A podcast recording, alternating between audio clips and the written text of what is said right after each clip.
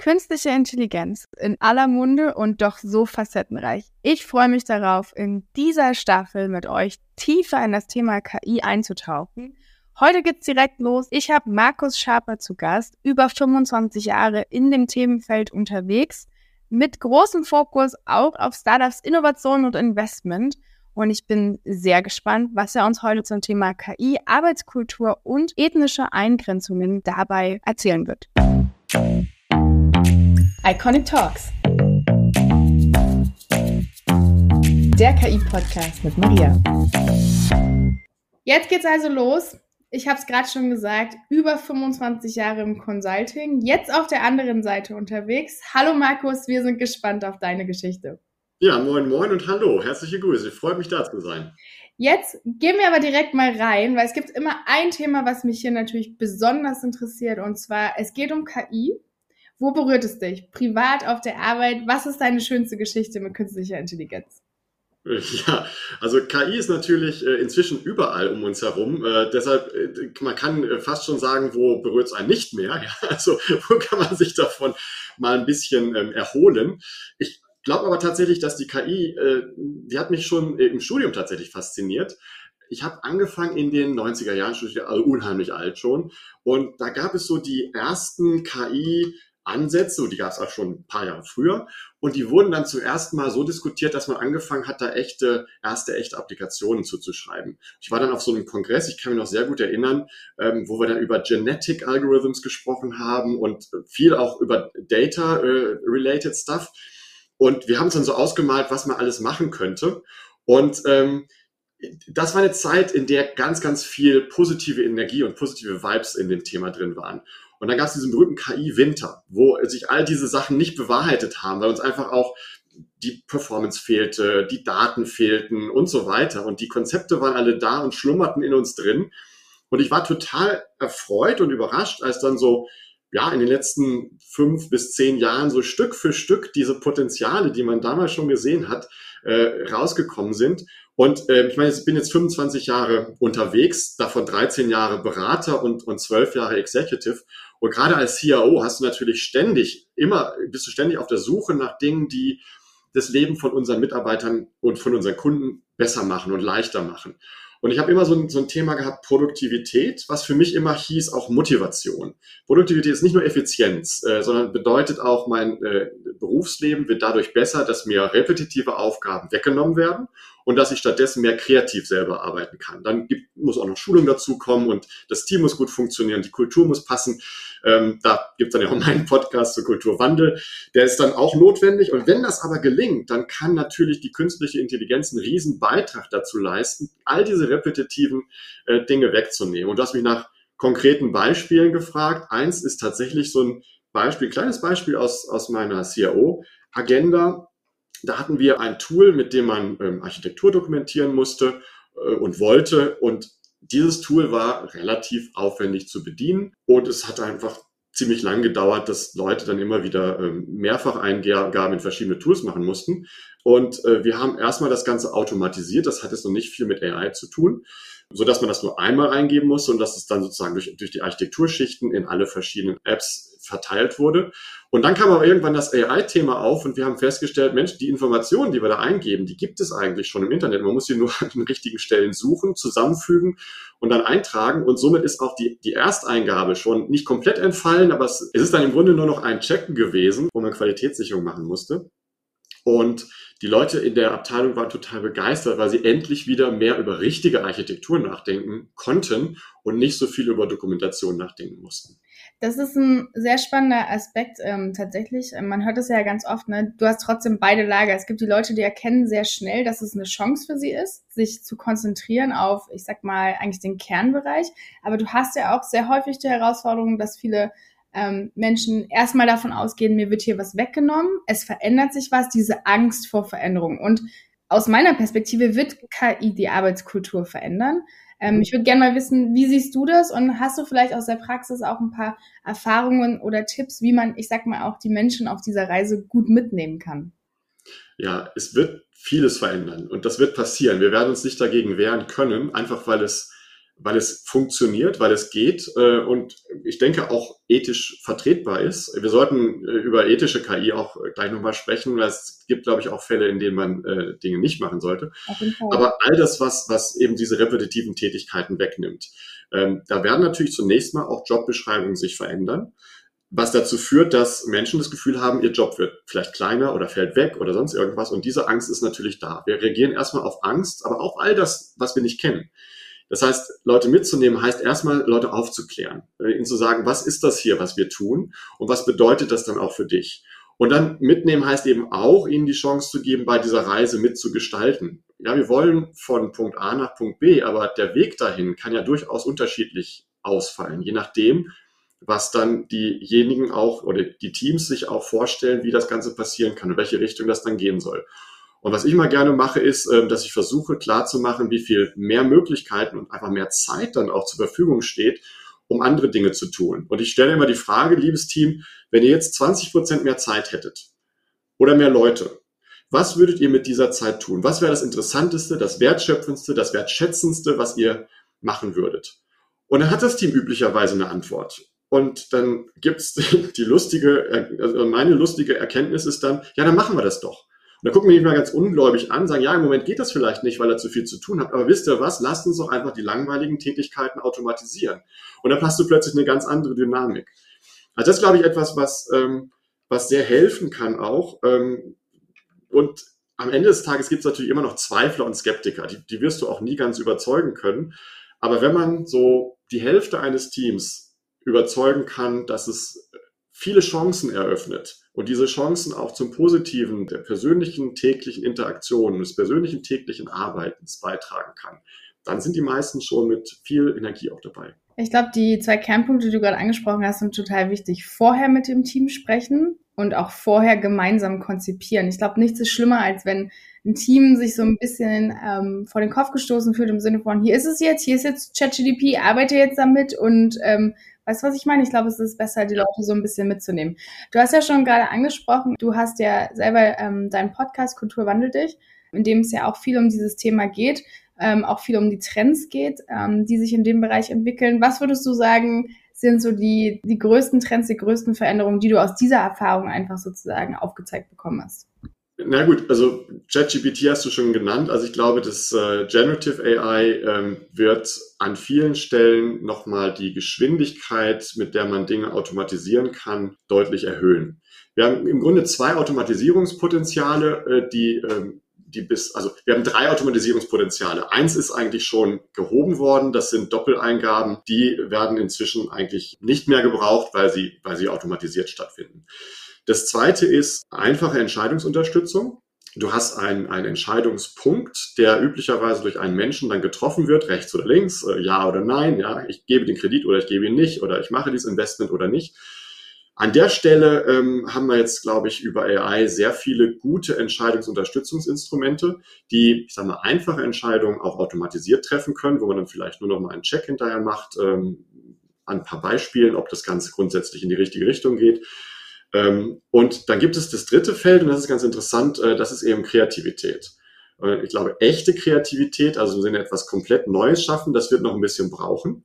Ich hatte vorhin Genetic Algorithms angesprochen. Das ist durchaus eine Technologie, der ich das zutraue. Äh, da sind wir aber, glaube ich, noch nicht, dass wir die im, im weiteren Stile einsetzen. Ähm, aber mit dem, mit dem Gen AI, was wir jetzt haben, was ja auch schon eine gute Zusammenstellung bestehender Inhalte in einer cleveren Form ist, ähm, werden wir, glaube ich, an vielen Stellen das, was wir auch als Menschen heute noch häufig machen, also Texte schreiben, Schulungsunterlagen äh, generieren und ähnliches, da werden wir, glaube ich, sehr viel ähm, dem Gen AI überlassen können. Und ähm, ja, das sind so für mich die, die Hauptbereiche, äh, in denen jetzt was passieren wird. Und vielleicht nochmal ein, ein Punkt zu den Mitnehmen auch. Ähm, was häufig dann vergessen ist, man spricht sehr, sehr viel über die Produkte, wie sie beim Kunden ankommen, wie man dem Kunden das erklärt und so weiter. Was meistens sehr, sehr schwach ist, ist, dass die dahinterliegende Personalstrategie bei den Unternehmen der Produkt- und Marktstrategie maßlos unterlegen ist. Und da muss man viel, viel mehr investieren. Ja, auf jeden Fall. Also ich sag ja, es ist ein Kulturwandel, der die ganze Organisation betrifft, eigentlich an allen Stellen. Und ähm, genau. ich fand es auch gerade ganz spannend. Ich muss auch noch mal eine Anekdote einbringen, ähm, weil du hast Kreativität angesprochen. Ich hatte jetzt das erste Mal Und ich meine, wir sind auch schon lange auf diesem Zug unterwegs, wirklich auch ein positives Ergebnis in einem Kreativitätsprozess mit KI. Also Midjourney ist ja auch so ein Tool, was gerade extrem durch die Decke geht und wir haben auf der Suche nach einem Logo oder einem, ich sag mal, einem Sign für ein, für ein neues Projekt, haben wir es tatsächlich mal ausprobiert und ich muss sagen, Midjourney hat uns was ausgespuckt, was wirklich 95 Prozent war, wonach ich gesucht habe. Und es hat dem Design-Team extrem einfach gemacht, nur noch bestimmte Änderungen und Handgriffe zu machen. Aber du merkst es schon im Unterschied zum Text nochmal, das ist eine andere, eine andere Liga, ne? also diese ganzen Kreativitätsprozesse auch zusammenzubringen. Wir haben viel länger nach den richtigen Buzzwords auch gesucht, um das System zu füttern. Aber ich glaube, wir bewegen uns da gerade ganz schnell hin und es kann, es schränkt einerseits ein, du hast ja schon gesagt, ne, man sollte diese Diskussion auch mal von beiden Seiten führen, die ethische Diskussion, ne? Es schränkt die Kreativität ein, weil du viel mehr vorgibst, aber es kann den Prozess der Kreativität auch viel schneller machen. Ich weiß nicht, ob ihr das schon mal angewendet habt, aber ich finde es auf jeden Fall gerade ganz spannend zu sehen, was es mit meinem Team macht. Ähm, ist auf jeden Fall eine Veränderung. Kommen wir nochmal zurück zu den ethischen Punkten. Du hast es vorhin schon angesprochen. Darüber sollte man, die sollte man im Hinterkopf behalten. Man sollte darüber sprechen. Was ist dein Erfahrungswert dazu und ähm, was ist vielleicht auch eine Herausforderung, die du dabei schon selber erlebt hast? Ja, ganz vielen Stellen kommt man ja um persönliche Daten nicht umhin. Und das ist der Punkt, wo wir ähm, einerseits ein ethisches Thema haben. Das andere ist, für welche Zwecke setze ich äh, die AI ein. Ähm, und da ist, glaube ich, klar, wenn der Zweck ähm, kriegerischer Natur ist ähm, oder in irgendeiner anderen Form unethisch, äh, Drogenhandel und ähnliches, äh, dann ist das nicht zu akzeptieren, das ist klar. Aber da gibt es ja auch Gesetze für. Also insofern, da habe ich eigentlich weniger Sorge, dass, äh, dass wir das nicht beobachten und äh, feststellen und dann auch dagegen was an, unternehmen können. Was ein bisschen schwieriger ist, ist, wie gehen wir mit unseren personenbezogenen Daten um?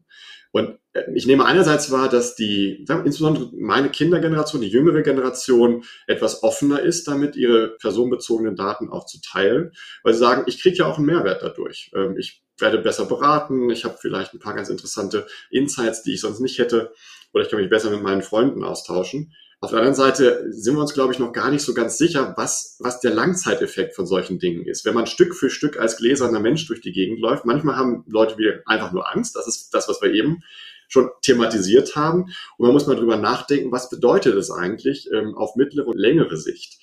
Und wie verarbeite ich jetzt die Daten in einer Form, in der sie vielleicht anonymisiert schon personenbezogene Daten beinhalten, aber eben eher so Patterns oder so, ne, generische ähm, Elemente dann beinhalten, die aber trotzdem so feinspezifisch granular sein könnten, dass zum Beispiel Krankheitsbilder besser erkannt werden aufgrund einer gewissen Genetik oder dass Empfehlungen ähm, für Gesundheitsprogramme besser ausgesprochen werden ähm, aufgrund der bestehenden Konstitution und so weiter. Und wo ich jetzt die Herausforderung sehe, ist, äh, dass wir in Europa da relativ rigide mit sind, mit diesen Daten, äh, dass wir aber in den USA schon etwas gelockerte Richtlinien haben, wenn ich mal das so sagen darf. Und in China relativ wenig. Da gibt's ja auch diese zwei Sichten. Der, der Staat darf im Grunde alles und die Firmen müssen sich an so ein paar Regeln halten. Ich weiß nicht, wie, wie gut das überprüft wird. Äh, aber ich habe schon den Eindruck, dass da im Moment ein, ein unfaires, eine unfaire Sicht äh, auf Daten existiert in der Welt. Äh, und wir müssen halt schauen, dass die ethische Art, Daten zu verarbeiten, auch in besseren Ergebnissen dann resultiert. Nicht nur, dass wir ähm, beim Input ein bisschen mehr aufpassen, dass das, was wir da reinnehmen, sauber anonymisiert wurde und in Ordnung ist, sagen wir es mal so, aber auch, dass dann die äh, Ergebnisse von einer besseren Qualität stammen, weil sie dem Menschen einfach über längere Sicht mehr dienen als Wild West-Style Datenerhebung. Ja. Siehst du auch eine, ich sag mal, einen Wettbewerbsnachteil oder eine Gefahr eines Wettbewerbsnachteils für Firmen, die sozusagen ähm, KI-spezifisch hier in Europa unterwegs sind? Ich kenne viele vor allem Gründerinnen und Gründer, die überlegen, ihre Firmen woanders zu gründen oder zumindest mitlaufen zu lassen, um genau diese Lücken zu nutzen, sozusagen dieses Thema nach vorne zu bringen. Siehst du das im großen Stil oder denkst du, da können wir hier trotzdem durchaus wettbewerbsfähige Produkte erzeugen? Ich glaube, wir können schon wettbewerbsfähige Produkte erzeugen, die vor allem eben dann die, diesen Qualitätsstempel haben, den ein chinesisches Produkt so nicht haben kann. Ja, wir werden wahrscheinlich vielleicht was Ähnliches sehen, wie, wie wir in Konsumprodukten gesehen haben, dass zumindest am Anfang äh, die chinesischen Produkte vielleicht günstiger sind, mehr, also besser verfügbar sind und so weiter, aber dann doch nicht von der dauerhaften Qualität. Vielleicht hat man das bei den ersten Saftpressen gesehen, die dann nach einem halben Jahr kaputt gegangen sind oder nach einem Jahr. Und äh, da sind halt europäische Standards nach ISO, was auch immer, 9000 und Co. eben dann doch hilfreich. Und ich kann mir vorstellen, dass wir so einen ISO-Standard auch für KI etablieren, einen ethischen ISO-Standard, der dann zwei Dinge sicherstellt. Das eine ist, wir beuten keine Menschen datentechnisch aus. Und zweitens, das, was da rauskommt, die Ergebnisse sind sehr gut qualitätsgesichert und ähm, sozusagen frei von Biases. Das Problem ist ja auch, wenn ich jetzt eine Weltsoftware erfinde und basiere das hauptsächlich auf chinesischen oder asiatischen Menschen, da wird ganz sicher äh, das nicht 100 Prozent auf Europäer passen, weil wir einfach von der Genetik her anders veranlagt sind. Genauso wie es nicht passt, wenn ich nur männliche Probanden habe in meinem Medizintest, dass dann plötzlich die, die ähm, Dosierung vielleicht für die Frauen nicht passt. Also da müssen wir genauso drauf schauen, dass das ähm, eine sinnvolle Repräsentanz ist, gerade wenn es um den Menschen selber geht, also um Medizintechnik äh, oder um Gesundheitsprodukte und so weiter. Und ich glaube, wenn es uns gelingt, dass in einer ähm, wirklich gut repräsentativen, den Menschen in den Mittelpunkt stellenden Weise zu erheben, werden wir bessere Produkte haben und dann werden wir wettbewerbsfähiger sein. Ich glaube, man hat ja gerade schon gemerkt, was du erklärt hast, ist, es ist, glaube ich, es bedingt extrem guter Kommunikation hier auch. Ne? Es mhm. bedingt den Richtlinien, aber auch den Menschen das verständlich zu machen. Also im Sinne von, worauf muss ich da jetzt achten? Du hast gerade angesprochen, dieses Thema, wenn KI nur mit Daten aus Asien zum Beispiel trainiert wird, wird es nicht gut in andere ethnische Gruppen passen.